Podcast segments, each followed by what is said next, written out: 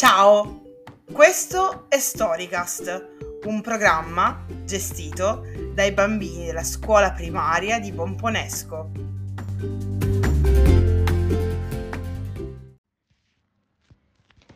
Un dicembre rosso cuore, capitolo 11, 11 dicembre. Tornare a scuola non è stato facile, me ne sarei stata volentieri sotto le coperte per almeno una settimana, forse due.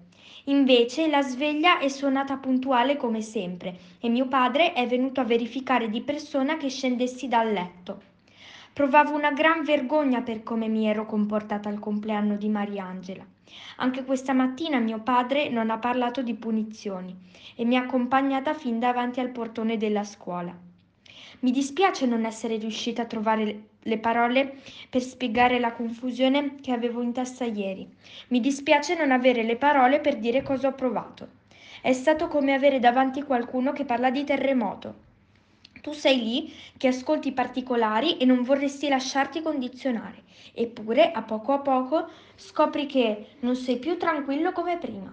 Il pensiero del terremoto comincia a farti paura e basta una minima vibrazione del pavimento, magari solo il passaggio di un autobus a pochi metri da te, per farti saltare. A me capita così e credo che qualcosa del genere sia successo anche ieri alla festa di Mariangela. Ho atteso il terribile 10 dicembre con una tale intensità che alla fine è stato terribile per davvero. Anche per questo non sono riuscita a parlarne con mio padre. Credo che sia troppo complicato da comprendere e poi lo so che dovrei chiedere scusa. A mio padre, ma soprattutto a Mariangela.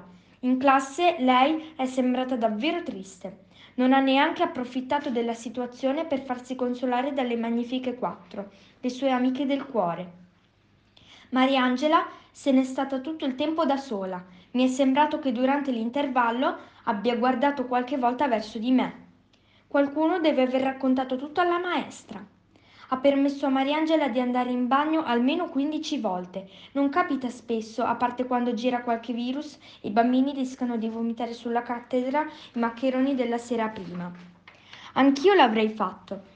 Non vomitare sulla cattedra, ma mandare Mariangela in bagno a ogni richiesta. Di fronte a un'espressione così triste, anch'io la- le avrei detto: Dai, Mariangela, fai un giro. Arriva fino al bagno, lavati la faccia e torna un po' più allegra.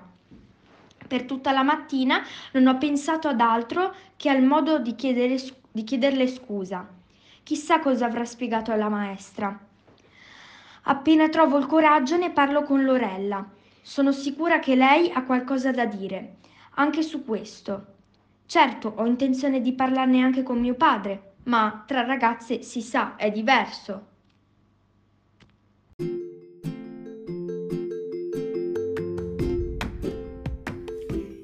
Se la storia ti è piaciuta e vuoi sapere come prosegue, ci risentiamo al prossimo episodio. Ciao!